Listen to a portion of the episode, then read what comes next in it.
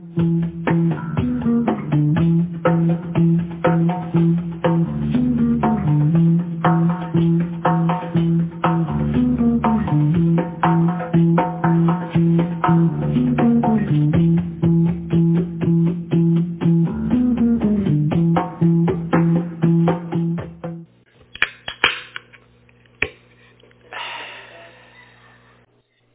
good evening, everyone. Welcome to Bible study. Glad you're here. Take a few moments to pray, ask God's blessing on our time, and then uh, see what is on in store for us from what the Holy Spirit wants to say. So let's pray. Father, thanks for another night, another time, another opportunity to meet, to gather in the name of Jesus. We have gathered to hear from you. I ask that you would speak. I ask God that we would be open and ready to receive what you want to say. God, I'd ask that we would lay down uh, anything that we would have built around us to protect us, uh, but to be open and vulnerable to you tonight. Uh, really to lay down our defenses and to say, Holy Spirit, would you speak? Would you have your way? Would you challenge us? God, would you, you begin to, to speak directly in our spirit tonight? I have to ask you, God, that we would allow for your Holy Spirit to move in us, allow for your Holy Spirit to speak to us, allow for your Holy Spirit to initiate change, and uh, something different tonight. I to ask you, God, that we would be open and that we would receive all that you have for us. So we welcome you. Uh, we've gathered in the name of Jesus. Thank you that you're here. I pray that we would recognize your presence tonight right here in our midst. And we just pray, God, that you'd have your way and be glorified. For we ask it in Jesus' name. Amen. All right. If you have your Bibles, and they would be available on the tables, or if you brought one with you, you can open up to the book of Micah. Micah chapter 3. Reminder uh, for our podcast listeners that we have an interactive feature with Bible study, and that is through a website at www.speakpipe.com. That's S-P-E-A-K-P-I-P-E dot com slash Monday Night Bible Study, all one word. You go there to that web page, and there's a button that you can toggle, and you can leave us what would appear to be a voicemail. And we'd love to hear from you. Could be just saying hi, or maybe you have a question about Bible study, or maybe you have a comment, or you just want to tell us where you're from. But we'd love to hear from you. Could be something good God's doing in your life. So drop us a line, uh, leave us a message, and we'll endeavor to play that at our next Bible study.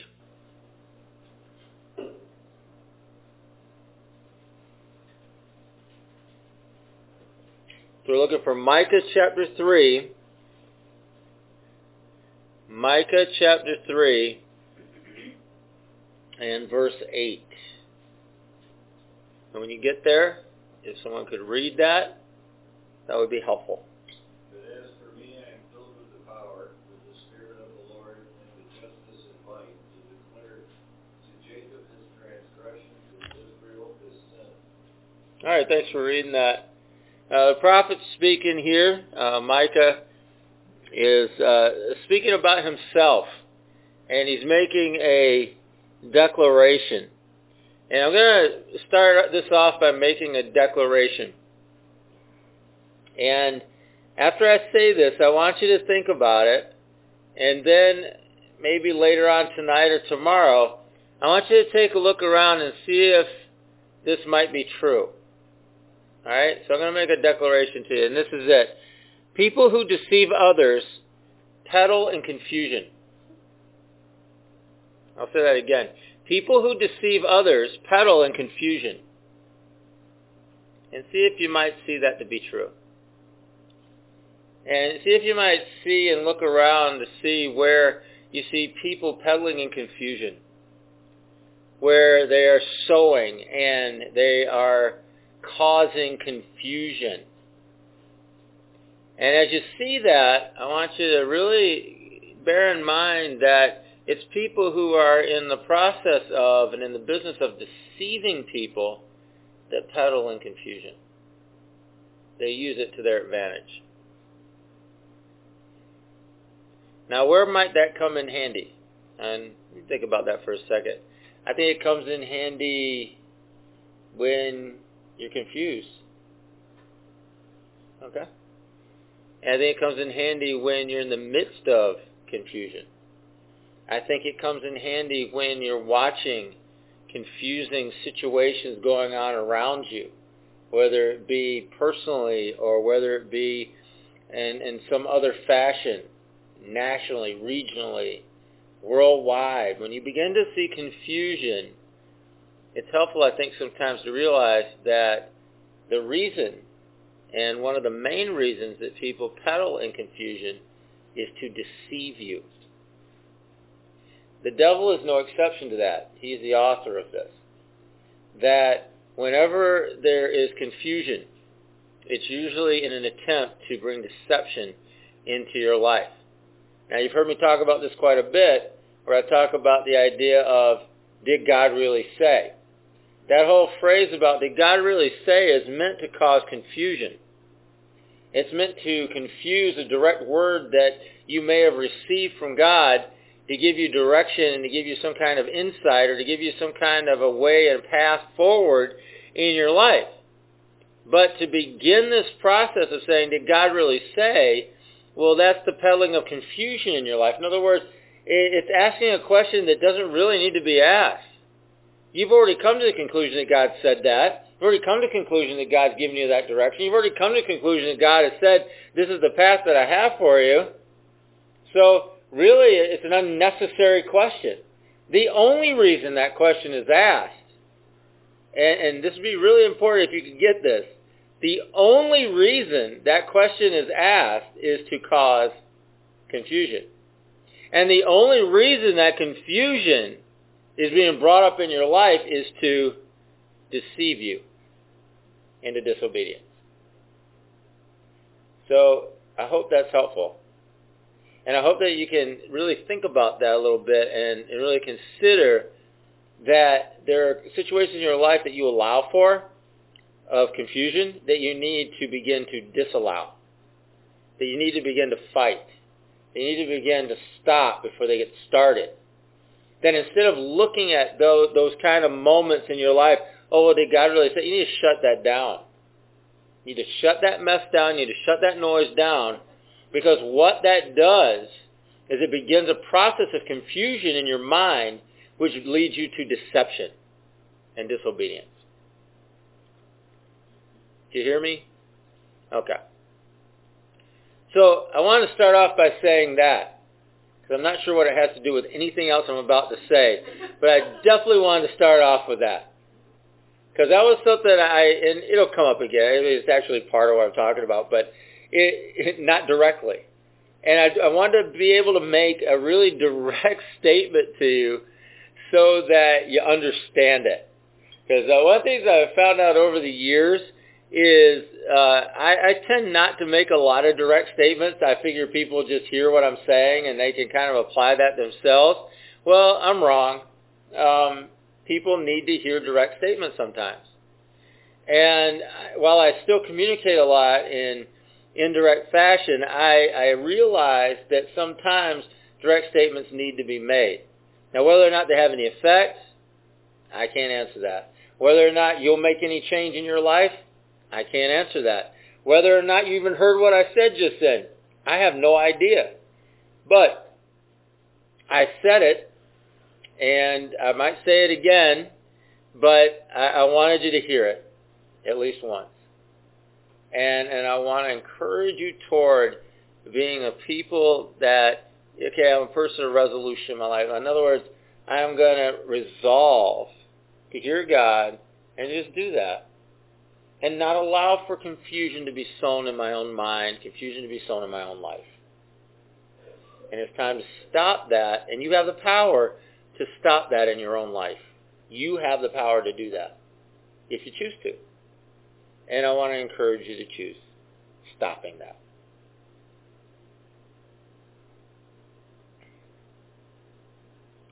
Difficulties will come. They just come. And Micah understood that. And we're in Micah chapter 3 here, and you see him making declarations of truth about himself. There's a reason he's doing that. And you can read back in Micah and you can see why he's doing it because there's things that happen to Micah. And there's difficulties that arise, and there's difficulties in, in the land that he's prophesying to, and there's difficulties among the leadership, and there's difficulties uh, with the prophet himself. And you see these difficulties, and he's brought to a place in his life where he needs to make some declarations. Not only to the people around him to say, well, this is who I am and this is what I'm doing, but he's making these declarations also to himself, saying, this is who I am and this is what I'm doing. And sometimes we need to do that. David in the Psalms, he talked about how we should encourage ourselves in the Lord. Well, that's because sometimes there's nobody else to do it. And that's okay. And we reach those points in our life where there may be things that God tells us to do that we're the only ones that really understand what he's told us to do. And in those situations, you need to encourage yourself in the Lord. And Micah, as a prophet, and this is true a lot with prophets, that there really wasn't anybody else around to encourage them. You think about Elijah. Who was encouraging Elijah? I mean, there were 400 prophets of Baal. There was a king and a queen that hated him. There were all kinds of people who wanted nothing to do with him. There was nobody really to encourage Elijah. At least not at the beginning. When he first came out of the land of Tishbe, all right, in Gilead, he, he was by himself when he first confronted the king. There wasn't a lot of people to, to really encourage him. So he encouraged, he had to, if anybody's going to do it, encourage himself. And so we can't always count on somebody else. I can imagine on the mission field, say, you know, Tim in Northern Ireland. Who's going to encourage Tim in Northern Ireland? Who understands what he's doing there? Seriously.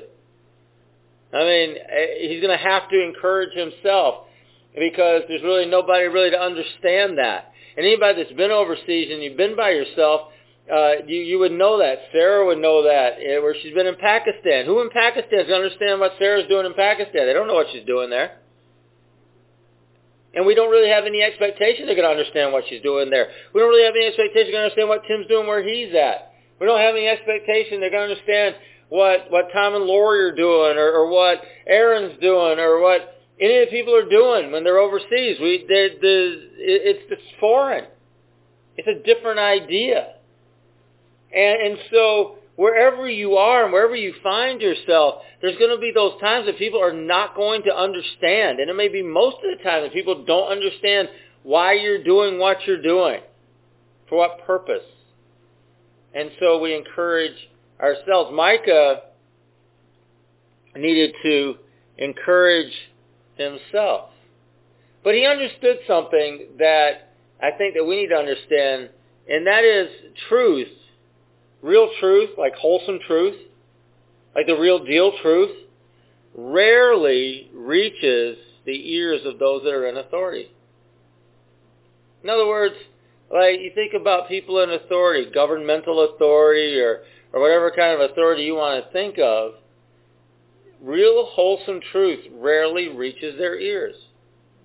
Most of the time, people in authority are reactive because their their job is that they are hearing mostly what's wrong and trying to fix it or trying to pacify it or whatever they're involved in at that time and they have their reasons and they have the things that they do. And I'm not really going to talk about you know, whatever that is. All I'm trying to say is, is that they hear a lot of complaints. They hear a lot of negative. They hear a lot of what's wrong.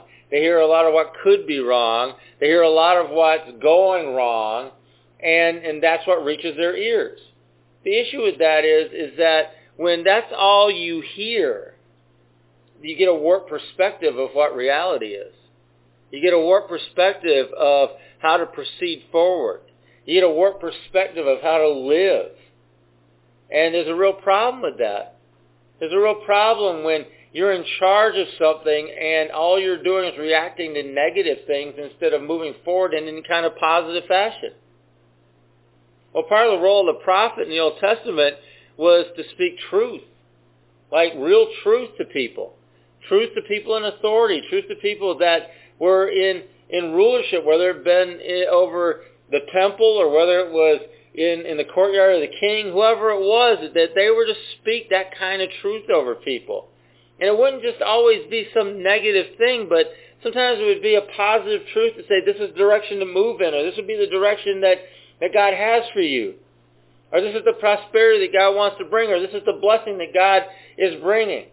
Now, other times it was corrective, and it would say, okay, well, if you'll correct this, then this is what awaits on the other side. But all of that is truth. It's not conjecture. It's not saying, oh, this horrible thing could happen. It's real truth. It's like, well, this is what God says. This is what God says things look like. This is what God says things are. This is what God says things can be. If you listen and you do what he says, this is how it's going to be. And so the prophet, part of his role is to speak truth. Even if it's not something that the person wants to hear, truth is still truth. In other words, it might be, okay, well, you're doing A, B, and C right, but you need to correct D and E. All right. Well, A, B, and C are going great. D and E needs to be correct. You may not want to hear that. You may want to hear A, B, C, D, and E are all great, but it's not true. And so there's some something that needs to be corrected, something that needs to be addressed, something that needs to be brought about. And so it takes someone to be willing to stand up and to do that to see the importance of it, to see the, the role that God's prophet has in bringing truth, even if it's not popular. And so as you're reading the declarations of Micah here, he starts off by talking about how the Spirit of God fills him. And so he's declaring his equipping that he's been filled with the prophetic word. And, and he doesn't take credit for it. He doesn't uh, try to promote himself here. He talks about God's Spirit. He talks about God. He talks about what God has provided for him and what God has given him.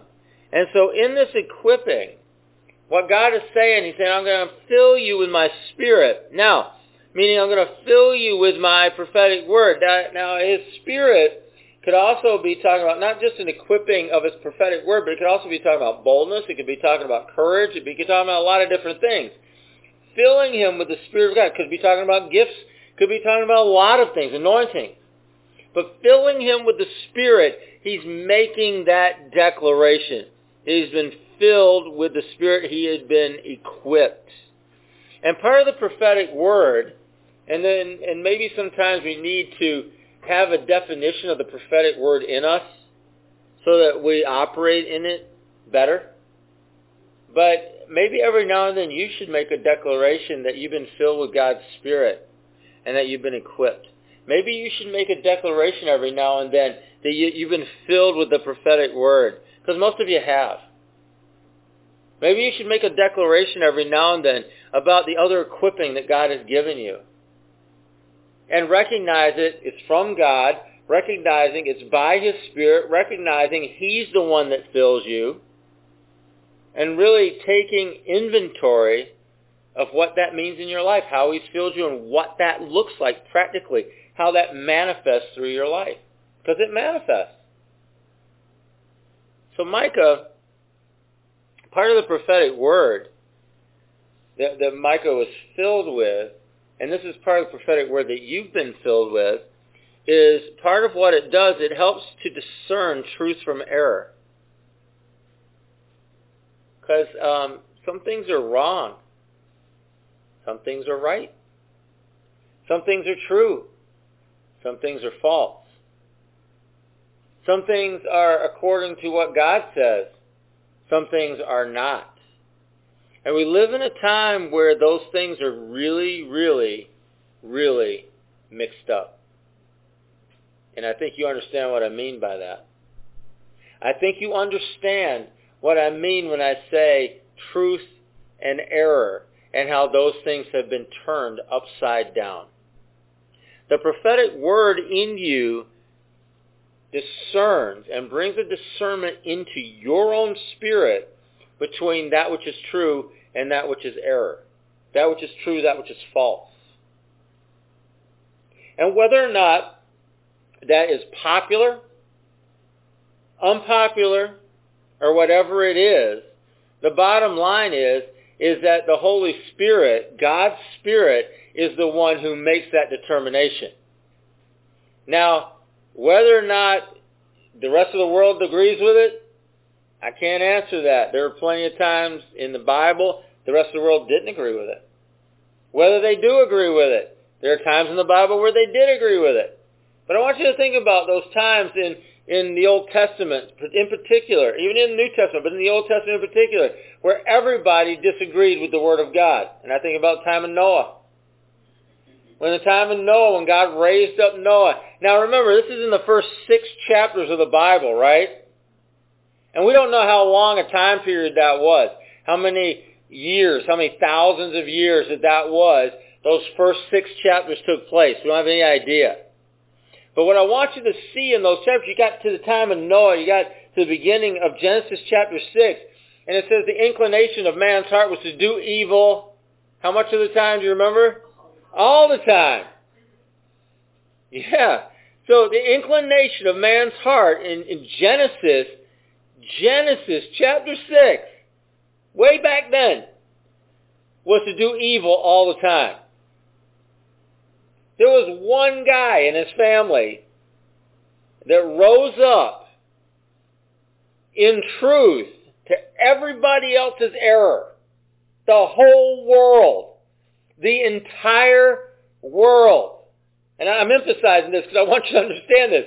It wasn't just a few people. It wasn't just a majority. It wasn't just a, a loud minority. It was the whole world that thought he was wrong. He had one reason to believe he was right, and that was because that was God's word in him. That was it. That's all he had. And he and his family stood against the whole world. Noah did. Built a boat. Why? Because God was going to flood the earth. They hadn't even seen rain. How are you building a boat for? You're in the middle of the land. How's water going to get there?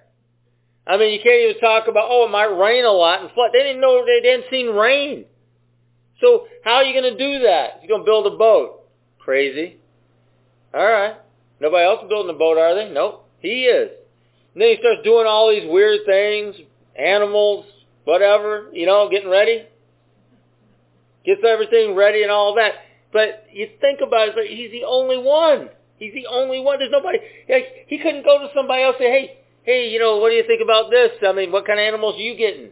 Now, there was nobody to ask. What are you going to use for feed for those ox? I don't know. Nobody knows. Nobody understood it. Nobody had any idea what he was doing. He had to encourage himself. See, the Spirit of God brought truth to him. And he had to stand on that truth. You see, he didn't have any room. Listen, he didn't have any room to be confused, did he? You follow me? Did God really say? He'd have never done it. Because I mean, there's, there's, you know, there's all the people in the whole world saying, no, God didn't really say. He had one reason to believe God said it because he heard him. Everybody else on the whole face of the earth telling him he's crazy. And so you let that confusion begin to be sown. You let you're, you're knowing, you let that confusion begin to be sown in your mind. You're never going to build an ark. You're never going to do anything. Ever. He had to know. He had to be filled with God's Spirit. He had to know, and he had to act on what he knew. It's the only way that was going to happen. And there's plenty of, of people that you see through the scriptures that that they just had to know. They had to be filled with the Spirit of God. I mean, Elijah on Mount Carmel, 400 prophets of Baal. You got the the people of Israel standing around watching it like it's some kind of a spectacle. Elijah had to know. There wasn't any, oh, maybe. There wasn't any confusion in him. He didn't allow for the confusion in him.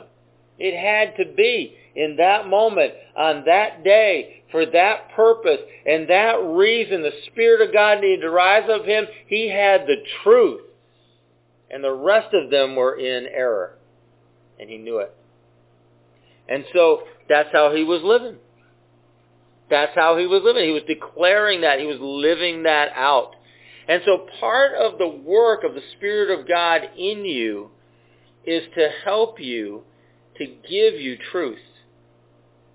And for you to see between the difference between truth and error in your generation. There should be, for God's people, a contrast in your heart and in your mind between truth and error. And it should be something that the Spirit of God reveals to you. It's His discernment. The other thing that the Spirit of God does in you, the prophetic word does in you, not only does it, does it give you truth from error, but it also begins to help you define in your life times and seasons. In other words, there are times and there are seasons that are going on around you, and God's word, that prophetic word in you, helps you to be able to see that time and to see that season for what it is. That we're not mixed up in anything. We're not confused about what's going on around us. But we're also not living in some weird mixed up moment all the time either. That there are defined times that God has defined. There are defined times that have been defined by His Word, have been defined by the prophetic Word. There are seasons that God has defined. And there are seasons that God has said, this is the season for this. This is the season for that. This is the time for this. This is the end of this time. This is the beginning of that time. This season has just begun. That season is ending. But to have that kind of a flow and that kind of an understanding of the prophetic word in us, to be able to live in peace within the times and the seasons which are going on around us. Because they happen. They happen. Difficulties come. Difficulties come. And they're not all bad. Suffering isn't all bad. Difficulties are not all bad. Hard times are not all bad. You know, you look at, and, and it's arguable, I guess, but, you know, I grew up with generation that was affected and raised through uh, as children, they were uh, brought up in the Great Depression, the aftermath of the Great Depression, the generation that went to war in World War II. I tell you what, those difficulties and those hard times, they really brought forth a generation of people that were some of the toughest people that we've ever had. It did something good to us and for us. It's all right.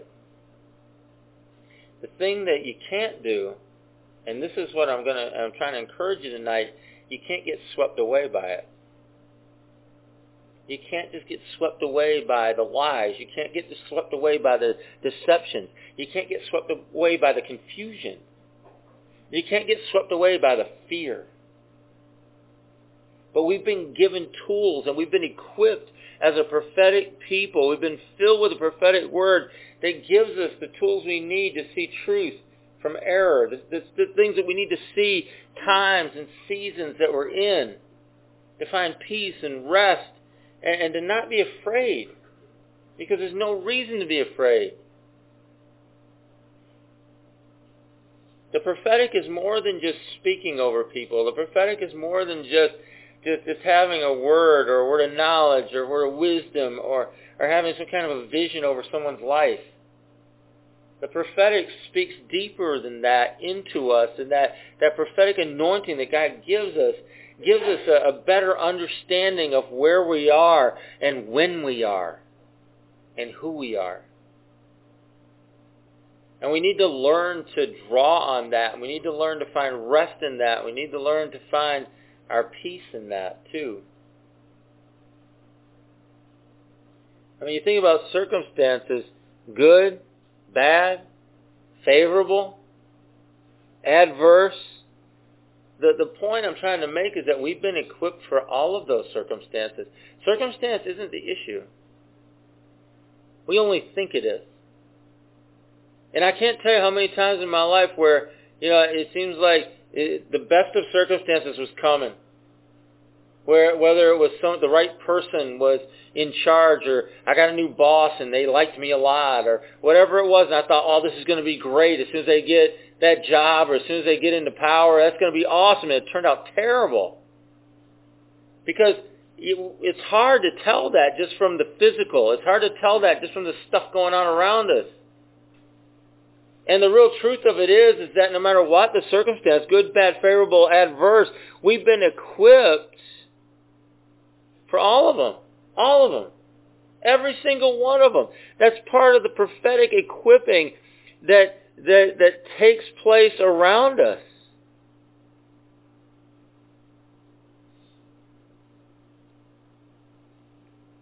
You see, adverse circumstances, one of the advantages of adverse circumstances, now this is kind of important, if you can hear it. One of the one of the advantages of an adverse circumstance is that it silences the false prophet. See, the false prophet operates at their best, at their peak, in good times. Because that's what everybody wants to hear. Yeah, baby, it's, you know, makes more money. Or you're going to do this, there's going to be this, or more blood, whatever. Adverse circumstances silence the false prophet. Just do. And and what happens is is that it's in adverse circumstances where you need a true visionary. It's an adverse circumstance where you need somebody that really sees something for what it really is so they can begin to speak into it. And they can begin to speak through it. And so I believe God raises up prophets and he raises up, puts his word into people, and they shine even more during those times that are bad or adverse. Because the other voices, the false prophet, the other voices, the, the pretenders, the other voices that are speaking to the itching ears, the other voices that are speaking the stuff that people want to hear, the words of flattery and all the rest of that stuff, they become silenced during those times. And you really begin to hear the voice of God being spoken through people that are yielded, open, and bold enough to do it. That's what you begin to hear. Somebody look at uh, Luke chapter 24. Luke chapter 24. I need somebody to read verse 49.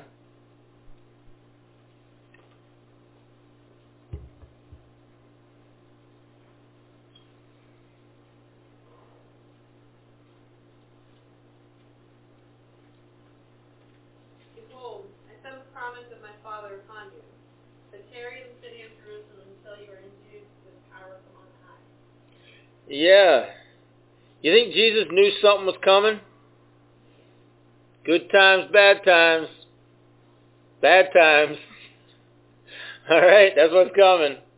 And so he, he told them, he's like, why don't you guys just wait here until you receive the Holy Spirit, get some power in you. All right?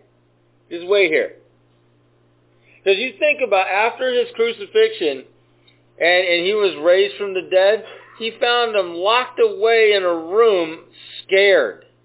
John chapter 20. Look it up. They were in the room. They were scared. And he knew they needed power. They were so scared and so upset and so confused. In John chapter 20, they were arguing amongst themselves. And he had to come and he brought peace to them first. It's like, okay, now wait. Wait in Jerusalem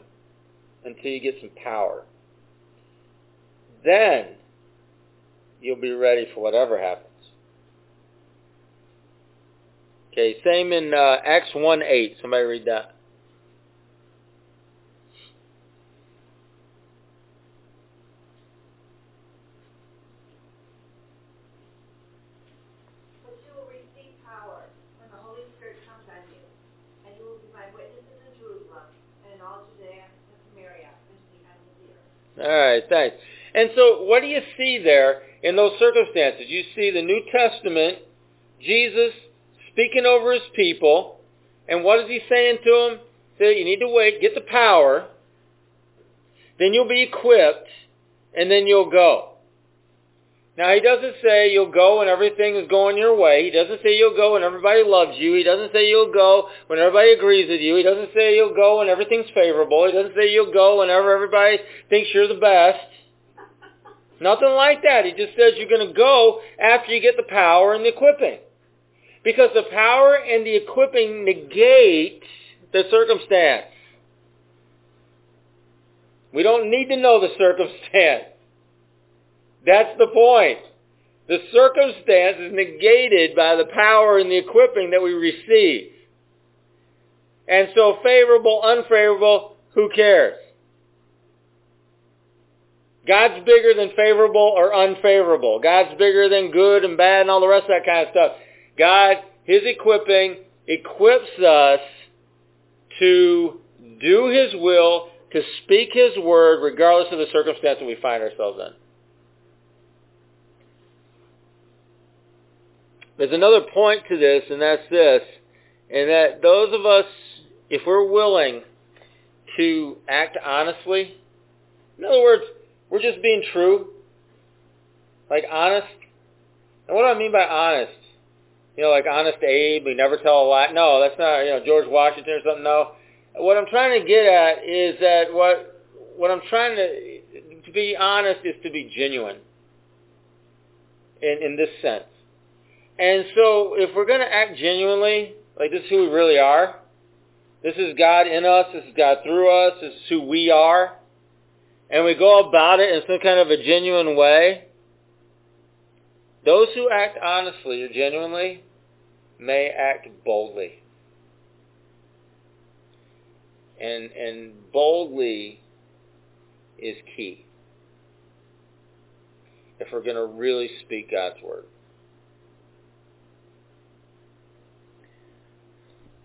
Second thing that Micah talks about, another proclamation. So he makes a proclamation. He says, the Spirit of God fills me.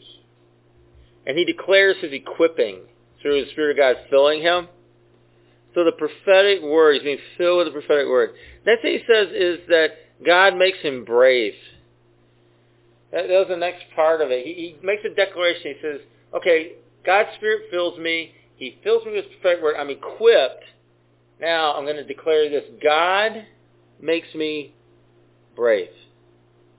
And he's drawn a direct contrast with the false prophets that were in the land at the time that he was prophesying. Because there were false prophets, and they were there and they were saying certain things. They were saying certain things that people wanted to hear, certain flattery, certain uh, itching ears kind of things, certain things everybody wanted to hear, wanted to know, and all of that. And so there he was in the midst of all of that. And what he was doing, he's drawing a contrast. He was saying, well, God makes me brave. Brave in what way? Brave to speak the truth. Brave to stand for what I know and what I believe. Brave to stand out from the crowd when everyone wants to hear what the crowd has to say. God makes me brave. He gives me a fearlessness. Because see, the other prophets that, that were there, they were speaking things people wanted to hear, but they were filled with a lying spirit. And the idea is that he's saying, these, these prophets are empty, but I'm full. Because the, the lying spirit and, and this, this, this itching ears and this flattery and all the rest of the stuff that, that that these prophets were speaking is like a vapor. It had no substance to it. It had nothing that really mattered. It had nothing that was really going to last. And what he was saying was going to last. It was going to come to pass. And that's that idea. It's like talk is cheap unless God's speaking. And then it's creative. Talk is cheap because people say stuff all the time and, you know, it doesn't ever happen and no one holds them accountable, and so nobody even knows. I mean, it's like, oh, okay, well, that's cheap. But when God speaks something, it comes to pass. It's creative by its very nature. The Bible describes that as, as God's word once it's spoken out, it doesn't return void. In other words, there's something created, there's something made by his word going forth.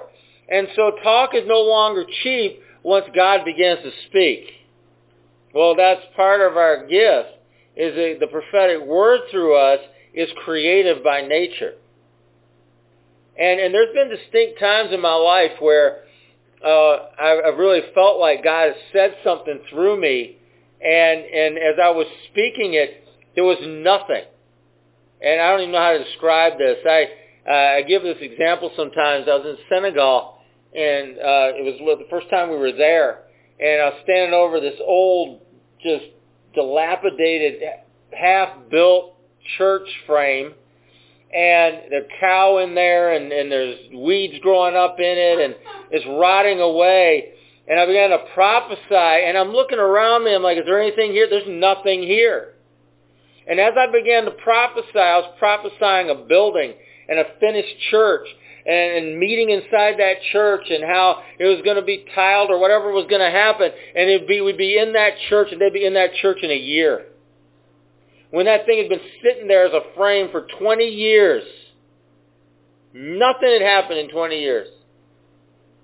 And as that word came forth, all of a sudden in, in what what appeared in front of me and what I could see was a finished building with a roof on it and windows and no cows and people meeting on the inside.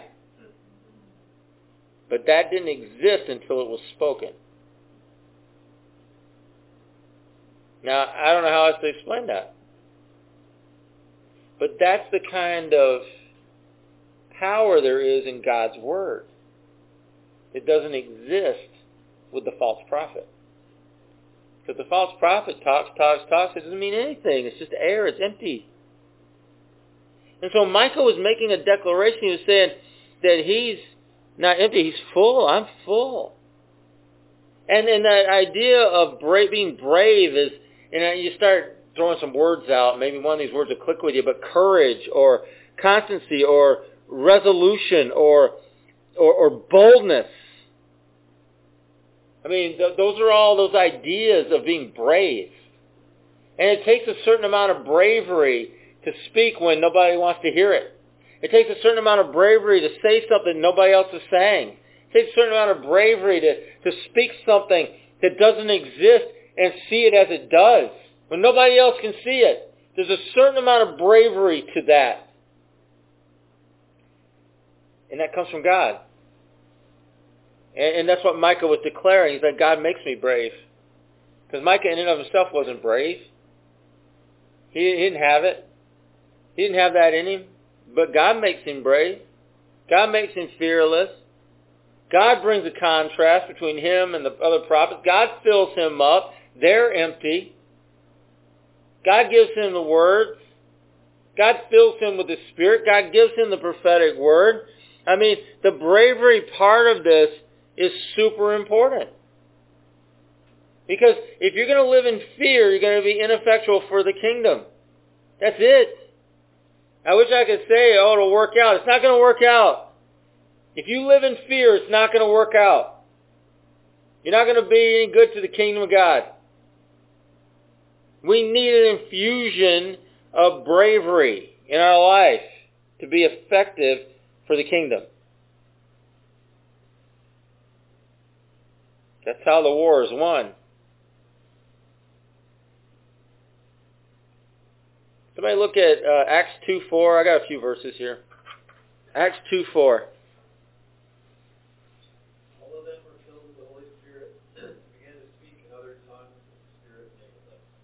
Yeah. You see how the Spirit filled them up? And then they began to speak as the Spirit enabled them. That's how it works. These are guys that had no formal training. These are people that had no formal education. These are people that had been hiding. These are people that had been afraid. These are people that had been timid. These are people that had watched their leader arrested, crucified, he'd been tortured, and had seen all of this happen, and all of a sudden they get filled with the Holy Spirit all of a sudden they're brave. and they begin to speak. They begin to go and to utter as the Spirit of God gave them the utterance. And they left that building, they went out, and they made a difference. They were publicly known. And you know what happened when they went out there? People were amazed. Some people were amazed. They heard them speaking in their own languages. And then some people just said they were drunk. Opinions vary. But they were brave. Not everybody thought they were awesome. If somebody thinks you're drunk at 9 o'clock in the morning, they just think you're a drunk. Opinions vary. And not everyone's going to agree. Not everyone's going to think you're the best. Nobody's going to think you're the greatest. Not everyone's going to think that, that, that you are the holiest of holy. Nope. Some people are just going to think you're drunk. Huh? Guess they didn't care. You see, because they were brave. They're doing what they're supposed to do. Doing what God told them. They're filled with the Spirit of God. God made them brave. Look at uh, 2 Corinthians 10.5. We got a job to do. We got some work to do here. Can't do this if you're timid. 2 Corinthians 10.5.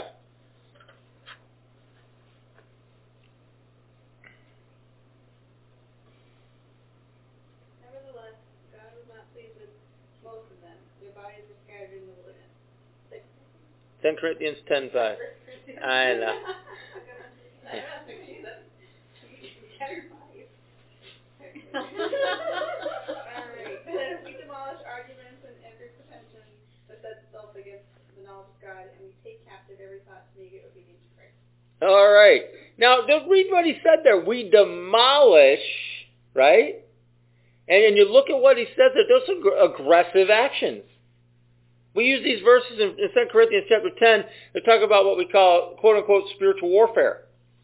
Well, there ain't no warfare won by people that are scared. All right? It doesn't happen that way. And if they are scared, they're going to have to overcome that fear in order to get to work.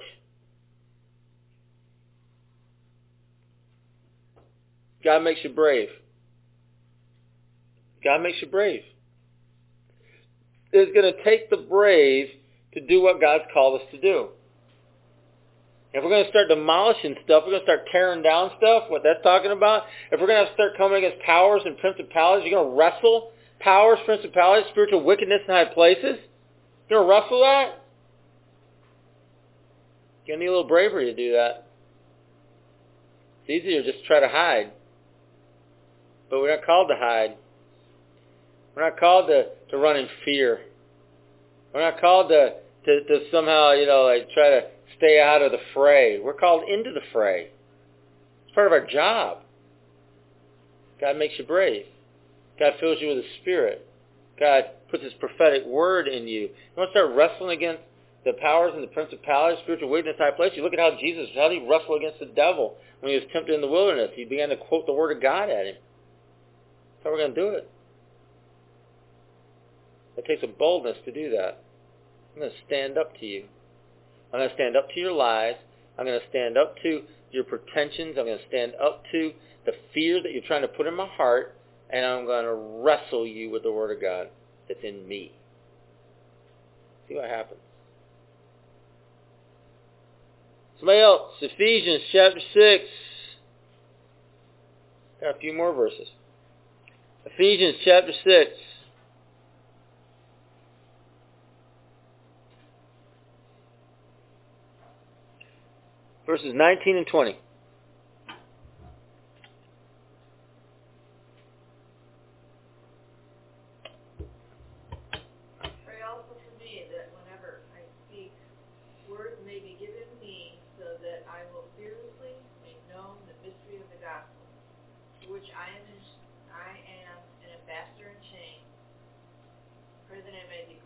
fearlessly as I should.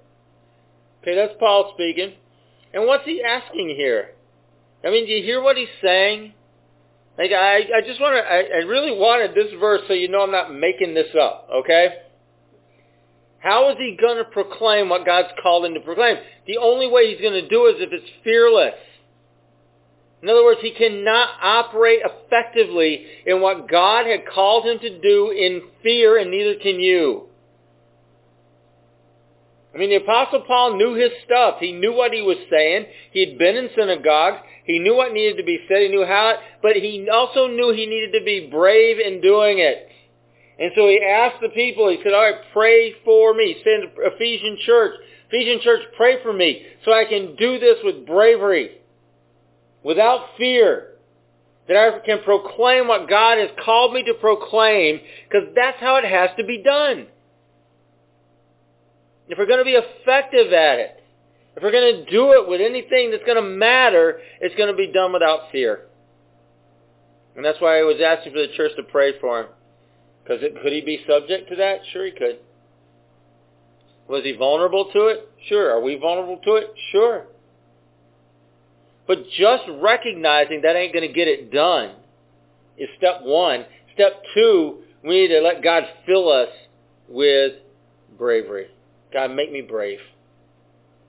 God, make me brave. Make me fearless.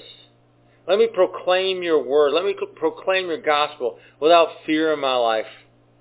Ask somebody to pray for you. You need to pray for me that I would do this without fear.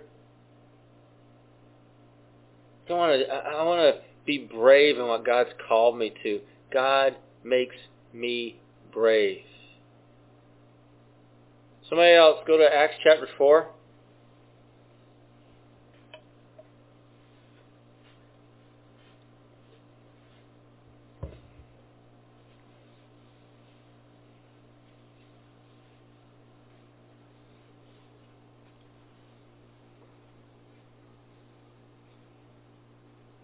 Acts chapter 4, need someone read verse 18?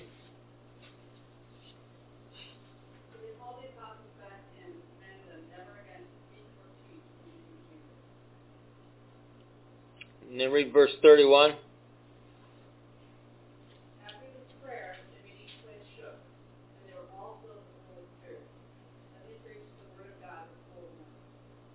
Yeah.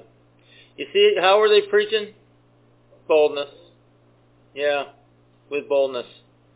And and what I want you to to understand from this is that number one, we need to make a couple declarations, and I'm going to get to this in a second. Our first declaration is the Spirit of God fills me. The Spirit of God equips me. The Spirit of God puts His prophetic word in me.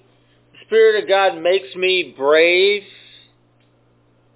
And then what does Micah say? He says, now, now, after those declarations, now I will speak.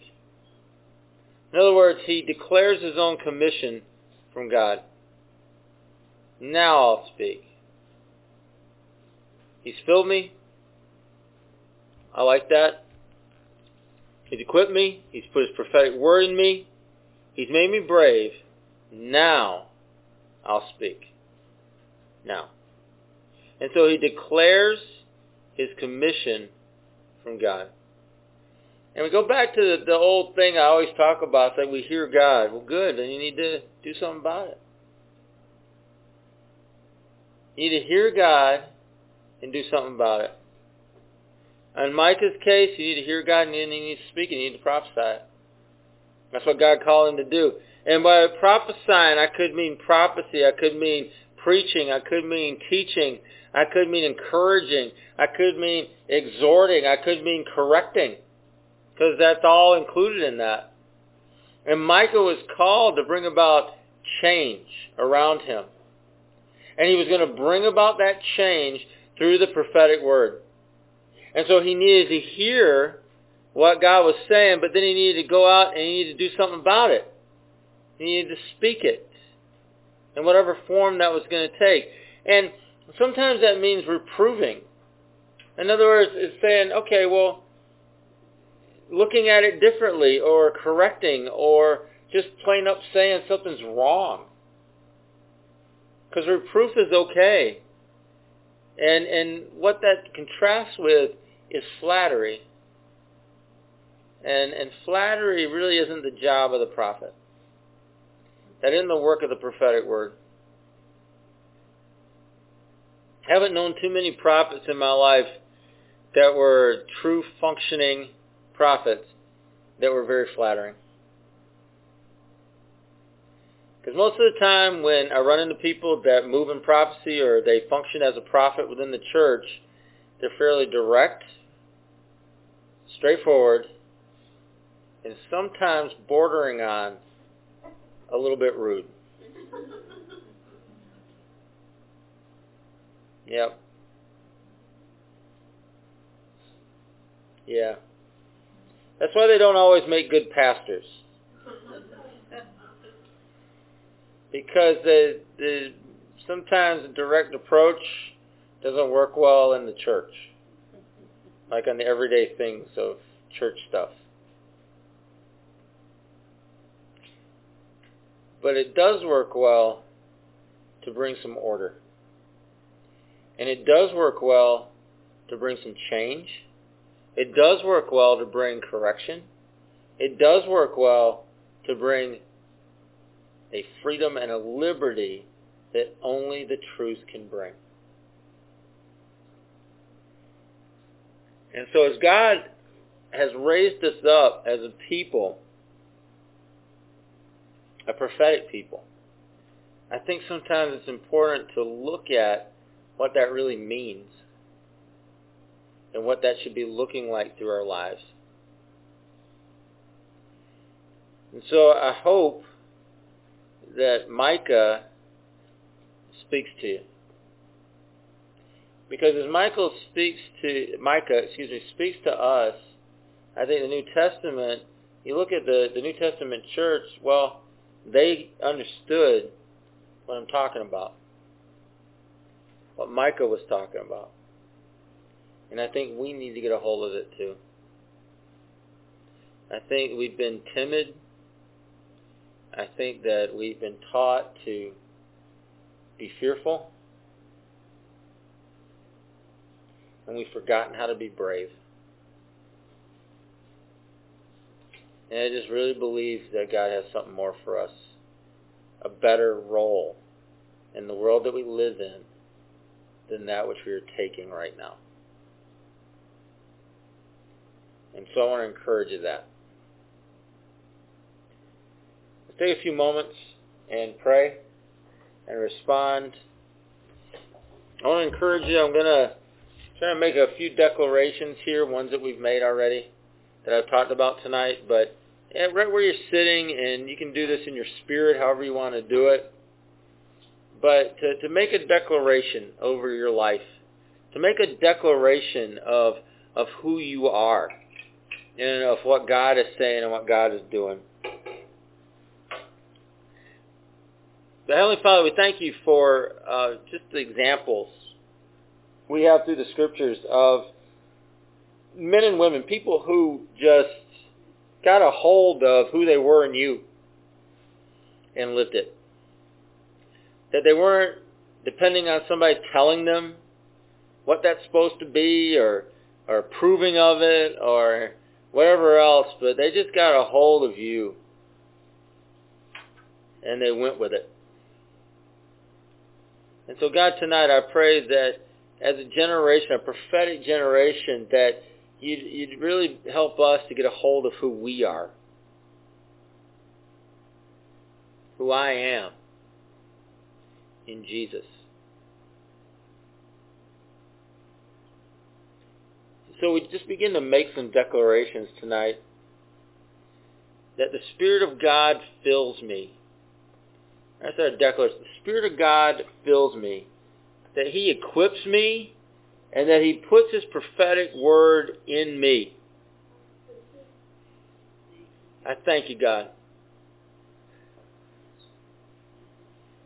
We make a declaration that God, you make me brave. You make me brave. That's what you do. That you give me a fearlessness. That you fill me up. That you put my life in contrast with all the emptiness that's around me. A courage, a resolution, and a boldness in my life. You make me brave.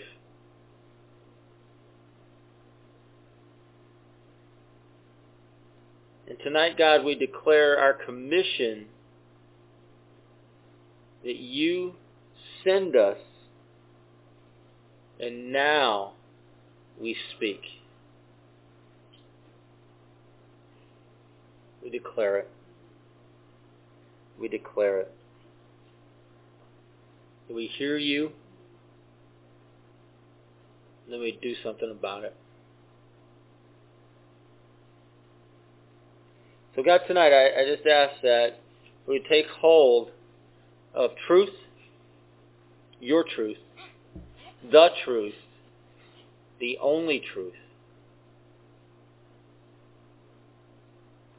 Would allow your truth not only in us, but through us and to come forth in the prophetic word through us.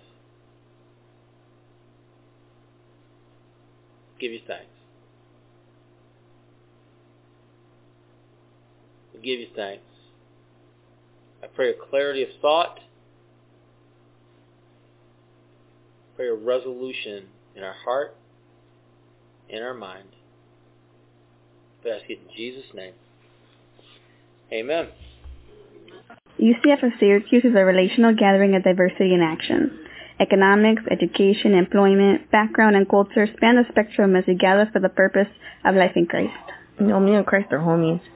That's good. He's really cool, you. Mm-hmm. We super close, yo. Your homeboy? Yeah. All right. Anyways, so musicians, writers, painters. You know, my cousin's a painter. Yeah? What do you paint? Houses. Oh, man. My cousin, your cousin should hook up. Yeah. So yeah, painters and other artists express their work through the body of life of this faith community, like the comunidad. Yeah, see, a lot of people. Yeah. No. Started in 1997. That's a long time ago, yo. That's back in the day. That was before I had my eyebrows tattooed on there. I remember that. Mm-hmm. Yeah. As an outgrowth of chaplaincy of Syracuse University, UCF continues to gather in the Westcott neighborhood of Syracuse. Oh, me and my homegirls, we walk up and down there all the time. I know that's our hood. Mm-hmm. So it's in Syracuse, New York to share the love and hope of Christ. Again, we, we homies. You know, yeah.